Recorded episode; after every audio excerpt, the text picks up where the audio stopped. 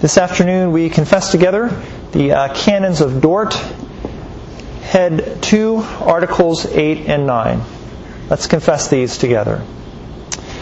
For it was entirely free plan and very gracious will and intention of God the Father that the enlivening and saving effectiveness of His Son's costly death should work itself out in all His chosen ones, in order that He might grant justifying faith to them only, and thereby lead them without fail to salvation.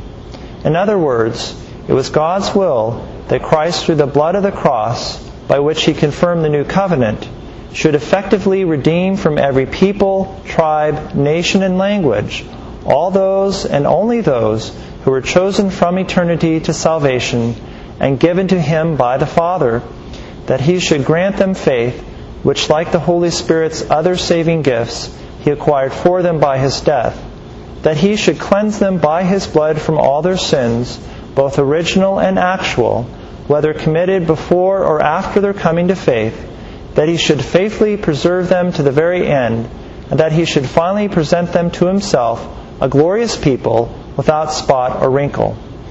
This plan, arising out of God's eternal love for His chosen ones, from the beginning of the world to the present time, has been powerfully carried out and will also be carried out in the future, the gates of hell seeking vainly to prevail against it. As a result, the chosen are gathered into one, all their own time, and there is always a church of believers founded on Christ's blood a church which steadfastly loves, persistently worships, and here and in all eternity praises Him as her Savior who laid down His life for her on the cross as a bridegroom for His bride. Let's pray. Heavenly Father, as we consider the atonement and how definite it is for God's people, uh, please help us to have a greater appreciation for what it is and the ways in which we are secure uh, through the cross. In Christ's name we pray. Amen. The scripture lesson comes from the Gospel of John, chapter 10, verses 1 through 30.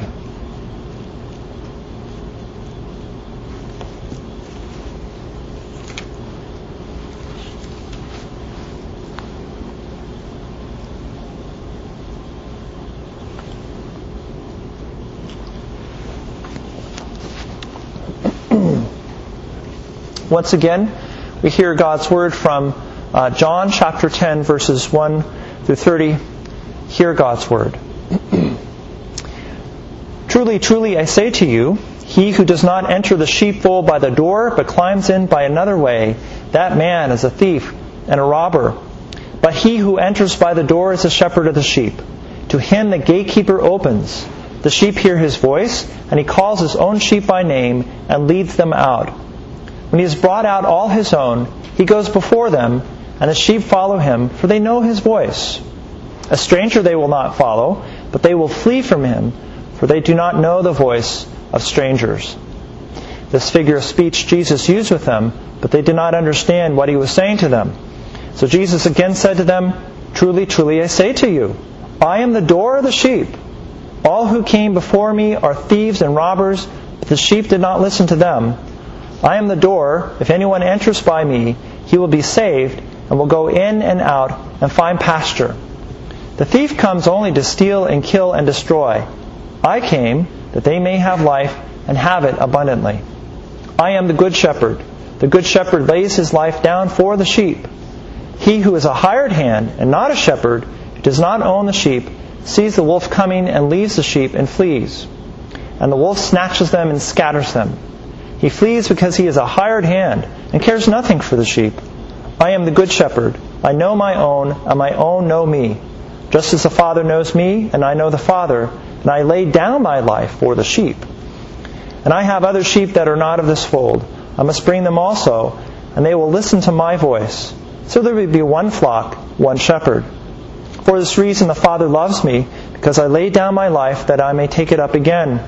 No one takes it from me, but I lay it down of my own accord. I have authority to lay it down, and I have authority to take it up again. This charge I received from my Father. There was again a division among the Jews because of these words. Many of them said, He has a demon and is insane. Why listen to him? Others said, These are not the words of one who is oppressed by a demon. Can a demon open the eyes of the blind? At that time, the feast of dedication took place at Jerusalem. It was winter, and Jesus was walking in the temple in the colonnade of Solomon. So the Jews gathered around him and said to him, How long will you keep us in suspense? If you are the Christ, tell us plainly.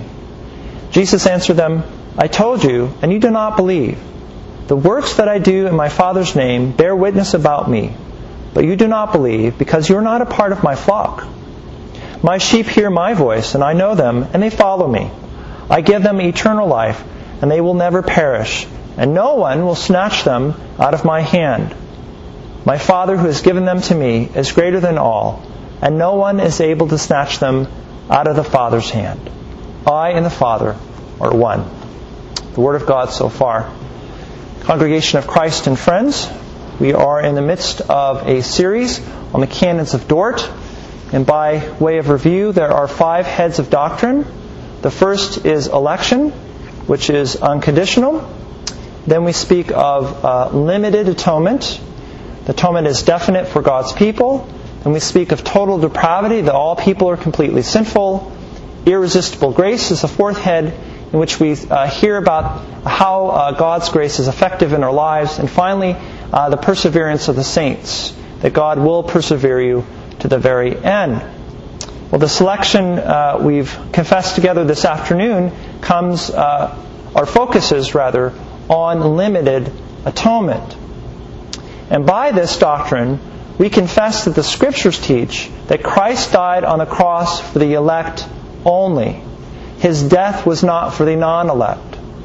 So that's why it's helpful to begin in the canons with a definition of election. Election is this God has chosen out of the fallen mass of humanity some who would be saved in time and space.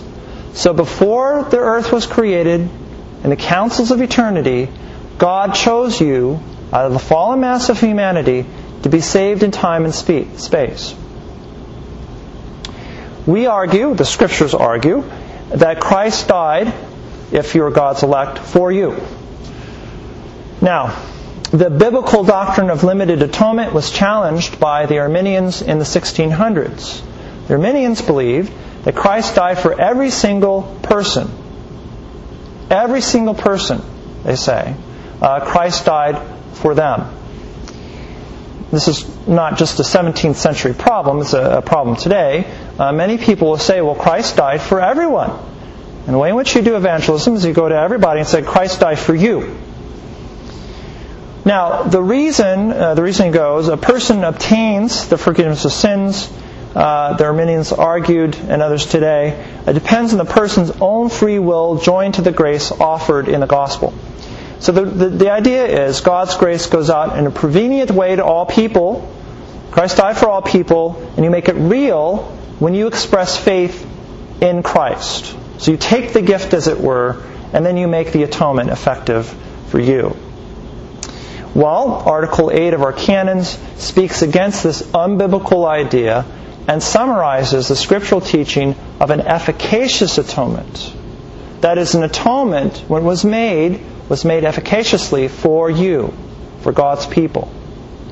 Now, another way to state the biblical doctrine would be this way The purpose of Christ's death was to atone for the sins of God's elect. The purpose of God's death was to uh, forgive the sins of God's elect, elect. That is, to atone for the sins of God's elect. And this states the issue a bit more directly. Uh, if you understand the purpose for which Christ died, then you understand for whom Christ died. In other words, the extent of the atonement, to whom it applies, is inherent in the definition of what atonement is. So the purpose then in the sermon is to argue that the purpose of Christ's death was to atone for the sins of God's elect. First, then, you'll understand what the atonement is. We'll define it. Second, you'll understand the extent of the atonement, which flows from the definition. And third, you'll understand the results of the atonement. In this way, you'll understand that the purpose of Christ's death um, was to atone for the sins of the elect. So let's define atonement very simply. In the Old Testament, it means to cover or to conceal. To atone means to cover or to conceal. And the word uh, falls in the context of sacrifices offered in the place of a person. So, for instance, when a lamb was sacrificed, it was sacrificed for a definite people. The animal died in the place of the person for whom it was offered. It wasn't just sort of generally offered or sacrificed, it was offered for a particular people.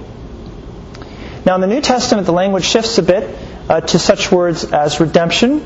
Galatians 3:13, Christ redeemed us from the curse of the law. Also, such words as propitiation and reconciliation are used. Propitiation means simply that God's wrath is appeased, His anger is taken away. Uh, reconciliation is this idea that we spoke of in the first sermon uh, God, God making friends with His uh, people. So, two parties that are at odds are made friends.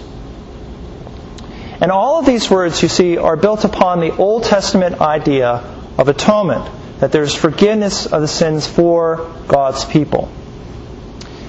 Now, this uh, definition is filled with assumptions about the nature of people, the nature of sin, and the nature of God. So let's speak to these assumptions and make the nature of the atonement clear by asking this question Why did Christ die? Why did an innocent man have to die? The answer to this question is the answer to what the atonement really is, which further answers the question of the extent of the atonement. That is, to whom does the atonement apply? Is it to every single person? Or is it only to those uh, who are God's elect? And we argue the latter. So the question is, why did Christ have to die? This is what's great about uh, the history of the church. All of this is very clearly spelled out in our kids' catechism. You know that the Heidelberg Catechism is a catechism for kids? And kids under, can understand why Jesus died for them and what the atonement means. At the very beginning of the Heidelberg, it makes it clear that all people are sinners without exception. That's what we confess. There's not one person who's partly sinful, not really sinful, or not sinful at all. All people are sinful. Then question and answer 10 in the Heidelberg argues that God will punish sins in time and eternity because of his attribute of justice, which requires that sin which is committed against the most high majesty of God be punished with extreme, that is, with everlasting punishment. And kids, you've memorized that, right? Romans 2 says that God's judgment falls rightly on sinners. God's holiness has been offended, and His justice says that people must be judged. Question 12. We confess that we deserve this judgment. But how may we escape it and be received into God's favor? How can we find favor with God? Answer God wills that His justice be satisfied. Therefore, we must make full satisfaction to that justice either by ourselves or by another. Now, this is where we begin to see how the extent of the atonement is inherent in the definition of the word atonement. A person dies because of their sin, or they may be a substitute if a person is to be received into God's favor, he needs a substitute. Otherwise, he will pay for his sin in hell. In other words, somebody has to pay for your sin, for all people's sin. There has to be a substitute for that sin. Come back to this in a moment. Question and answer 13. We ourselves can't satisfy God's justice in order to be received into favor because why? We daily increase our guilt. Comes back to the first issue, doesn't it? We're sinful, inherently sinful. We can't pay for our own sin if we're sinners. Question and answer 14. No other mere creature can satisfy for us because God won't punish another mere creature for another mere creature's sin, and no mere creature can sustain the burden of God's eternal wrath against sin and redeem others from it. So a person could, and people do, suffer in, in, in eternity uh, in hell for their sin, but no redemption comes of it. In other words, if you said, you know, friend, I love you so much, I'm going to go to hell in your place. You would go to hell and suffer for your sins. You can't do anything for the other person's sins. Now, The Catechism goes on to argue that the kind of mediator and redeemer you need is fulfilled in Christ, who is true man and true God, who is a real human substitute and real God who can take on God's eternal wrath, restoring righteousness and life to his people. So the Catechism argues there is a substitute. There is somebody who can take your place. The key here is that Jesus, as the scriptures make clear in places such as Isaiah chapters 42 through 53, is a substitute, one who takes your place. So, kids, you understand what a substitute is, right? If uh, you're asked to do some horrible task by somebody, if your sibling, as I'm sure they would do, says, I'll take your place to do that task, what are they?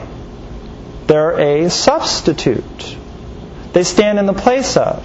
So with Christ, He had to die. Why? To be a substitute.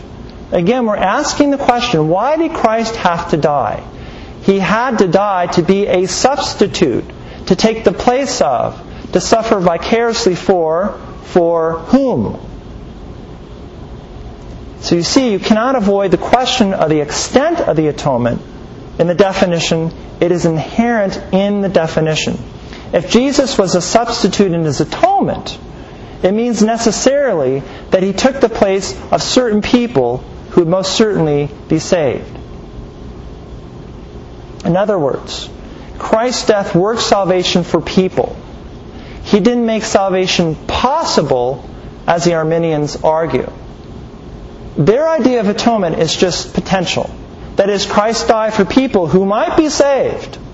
In their system, Christ could have died for all the people in the world, not one person is saved. Now, nobody likes that idea at all. Because it's just potential. It's just Jesus dying. For what reason if nobody is saved?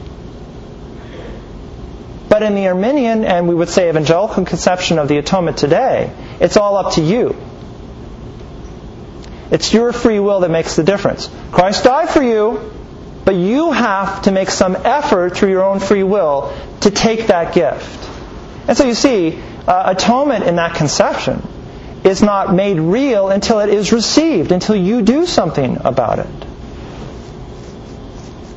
No, we argue that Christ's death achieved salvation. It didn't make it possible, it achieved salvation.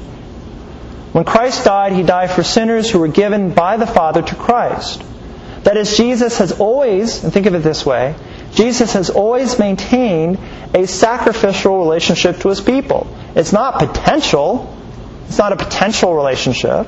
It's a real relationship. You don't have a potential relationship with your spouse, do you? well, I'm potentially related to them and potentially love them. Uh, that's not made real until she takes the gift of my uh, efforts. Well, that's ridiculous. You have a real relationship with your spouse. And so, just as animals were sacrificed in the Old Testament in the place of particular people, not for people potentially who would believe, but really and truly, so was Christ's a sacrifice for particular sinners who were appointed by God to receive his benefits, that is, the elect. Christ died for the elect. So those who confess Christ have a sacrificial relationship to him and that Christ had to die for sinners who were appointed by the Father. But further, the necessary sacrificial relationship between Christ and his elect is proven by the fact that Christ became a curse for us. Anytime you see the sacrifice of Christ discussed in the scriptures, it's for people, for us. Galatians 3:13, Christ redeemed us from the curse of the law by becoming a curse for people potentially if they take the gift? No. By becoming a curse for us. For it is written, Christ is, uh, I'm sorry, for it is written, cursed is everyone who is hanged on a tree. A tree. In Christ's substitutionary death, he died because he became a curse. That is, he was cursed of God. If that's the case, he had to die. But why was he cursed? He was cursed because the sin of God's people were imputed to him. Now we talk about imputation in terms of God imputing righteousness to you, that is declaring you righteous, right? We understand that's what justification is. But it also involves the fact that your sin is imputed to Christ. Christ doesn't personally become a sinner, he's regarded as a sinner. Isaiah 53 6. The Lord has laid on him, that is Christ, the iniquity of us all. Not all the sins of the world are imputed to Christ. Your sin, the sins of the elect, are imputed to Christ. 2 Corinthians 5:21 For our sake he made him to be sin who knew no sin so that in him we might become the righteousness of God.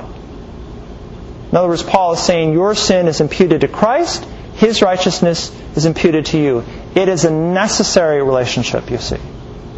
Christ doesn't impute righteousness to those uh, whose sins are not first imputed to him. So the sins of the non elect are not imputed to Christ. The non elect were involved, to be sure, in handing Christ over to be crucified, but their sins were not counted to Christ. If they had been, then their sins would not be counted against them. There would be no guilt of sin. That's very important. If all the sins of the world were imputed to Christ, then their sins are not uh, counted against them. But the non elect sin is not imputed to Christ. That's why their sin remains on them and they die what?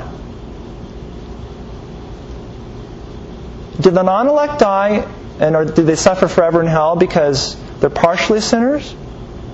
That some of their sin is left? No, all of their sin is left for them to deal with. So the biblical logic is clear. Those who are in hell are paying for their sin. God's justice is being satisfied by them, not for redemption, but for judgment. Again, the Heidelberg makes that very clear. They can't die for somebody else's sin. They die for their own sin eternally. But, again, thinking this, this Arminian uh, construction, if Christ died for the sins, why would they have to pay for them in hell? Christ didn't pay for their sins if they are in hell paying for their sins. Again, the whole point of a substitute is to taking the place of others so they wouldn't have to pay. Again, that's why we say the uh, extent of the atonement that applies only to the elect is inherent in the definition of atonement. Atonement is a substitution. For whom? For God's elect. So to summarize, limited atonement, or the fact that the forgiveness of sins is applied only to the elect, is proven in the very definition of atonement or the purpose of Christ's death. Christ's death wasn't a potential benefit for those who had faith in his death. It was a sacrifice for the sins of the elect because it was a substitutionary death, not a general death. And that's why you, brothers and sisters, say, I am the elect of God. Christ died for me, for all my sins. And that is why John says this in Revelation 13:8. The Lamb of God was slain from the creation of the world. The Lamb of God was slain from the creation of the world. As one person argues, the meaning of this may be understood through Ephesians 1:4. Now listen to this. For he, that is the Father, chose us in him, that is Christ, before the creation of the world to be holy and blameless in his sight. You weren't chosen in this time and space, right? That's our definition of election. You were chosen before the earth was created. So, in the mind and the purpose of the Father, Christ has already been sacrificed. Christ has been sacrificed before the creation of the world. He's already been sacrificed when He chose His people to be in Christ. The fact of election was a fact of death of Christ for His people. In other words, if Christ had elect before you even came into this existence, so were you also comprehended in the sacrificial work of Christ. Well, we'll let Christ himself uh, speak about his particular love for his people in John chapter 10, this wonderful chapter that talks about Christ's particular love. So the context here is the Jewish leaders, that is the Pharisees, have been poor shepherds for the people. They had thrown out the blind man who was uh, close to making a profession of Christ. Now, chapter 10 begins with Jesus' words on the fact that he is a good shepherd in contrast to the bad shepherds. Christ loves his sheep, those, that is, that belong to him. Christ's particular love, his sacrificial love in this passage, is understood more fully in John 6, verses 34, or rather 37 and following.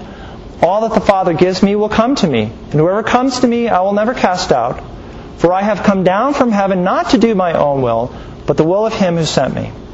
And this is the will of him who sent me, that I should lose nothing of all that he has given me, but raise it up on the last day. Jesus will lose no person who is given him. Think of that.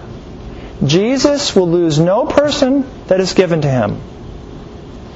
But does that mean that only those who have faith in him first, thereby making uh, his death effective for them, are saved? No. Jesus says in uh, chapter 10, I lay my life down for the sheep. So these are the ones for whom Christ came that they might have life and have it abundantly. Jesus says, I lay my life down for the sheep. Those, those are the ones for whom Christ came in the first place. These people believe only because they are his sheep, not the other way around. How do you know? Easy. John 10, verses 26 and following. Jesus says, But you do not believe. Why? Because you're not a part of my flock. Why don't you believe? You're not a part of my flock. My sheep hear my voice, and I know them, and they follow me. I give them eternal life, and they will never perish. No one will snatch them out of my hand. My Father, who has given them to me, is greater than all. No one is able to snatch them out of my Father's hand. I and the Father are one. The Jewish leaders, the Pharisees, didn't believe because they were not Christ's sheep. It's very important to understand that. The Jewish leader, the Pharisees, didn't believe because they were not Christ's sheep. That is what Jesus says. But the Arminians and many evangelicals today say that people aren't God's sheep because they don't believe. So it's just the opposite. Jesus says, rather, that people don't believe because they are not his sheep. Make it personal. Why do you believe? Because you believed? Because it was something in you? Because you used your free will? No. You believe because you are Christ's sheep. And Christ died for you. So in John 15, Jesus says that he lays down his life for his friends. If he died for all, how can they be friends if they are in hell? Arminians and evangelicals have to insert potential friends, right? So interpret the Bible rightly if that's your theology. Jesus died for his potential friends. It's not what he says, though. Jesus died for his friends. So finally, the results of this particular definite limited atonement. Article 9 of Head 2 argues that God's plan and purpose in the atonement cannot be thwarted or fail. Even the gates of hell oppose it, nothing affects it. The atonement is the accomplishment of God's plan, not a potential accomplishment. And what does that mean for you? It means unbelievable comfort.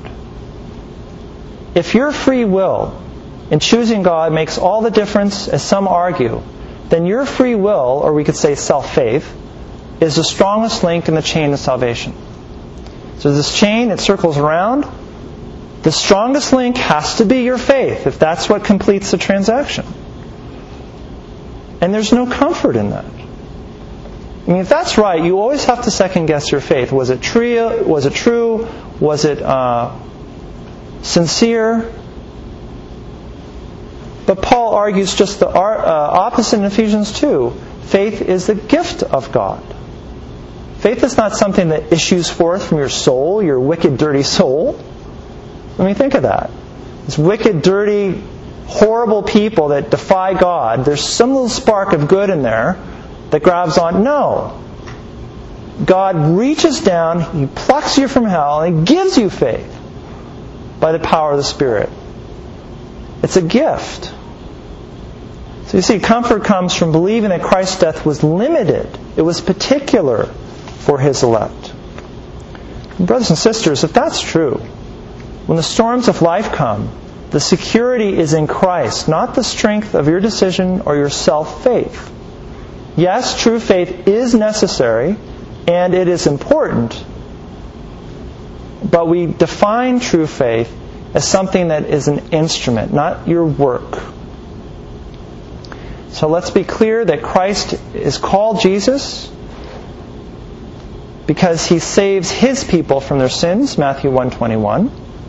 He has laid down his life for his sheep, his friends. He is the savior of his body, Ephesians 5:23. He has died that he might gather together in one the children of God who are scattered abroad, John 11:52, and he has purchased his people. He has purchased his people, the church with his own blood. Revelation 5:9, Ephesians 5:25 and 26. So in conclusion, brothers and sisters, the doctrine of limited atonement is a doctrine of complete and utter comfort for you. Christ died for you. His death was issued forth and planned before you even came into existence. He chose you, and He chose and secured the means of your, your salvation when you came into time and space. So that is why Jesus, like, almost falls over himself in John 10, saying, Nothing can snatch you from the Father's hand.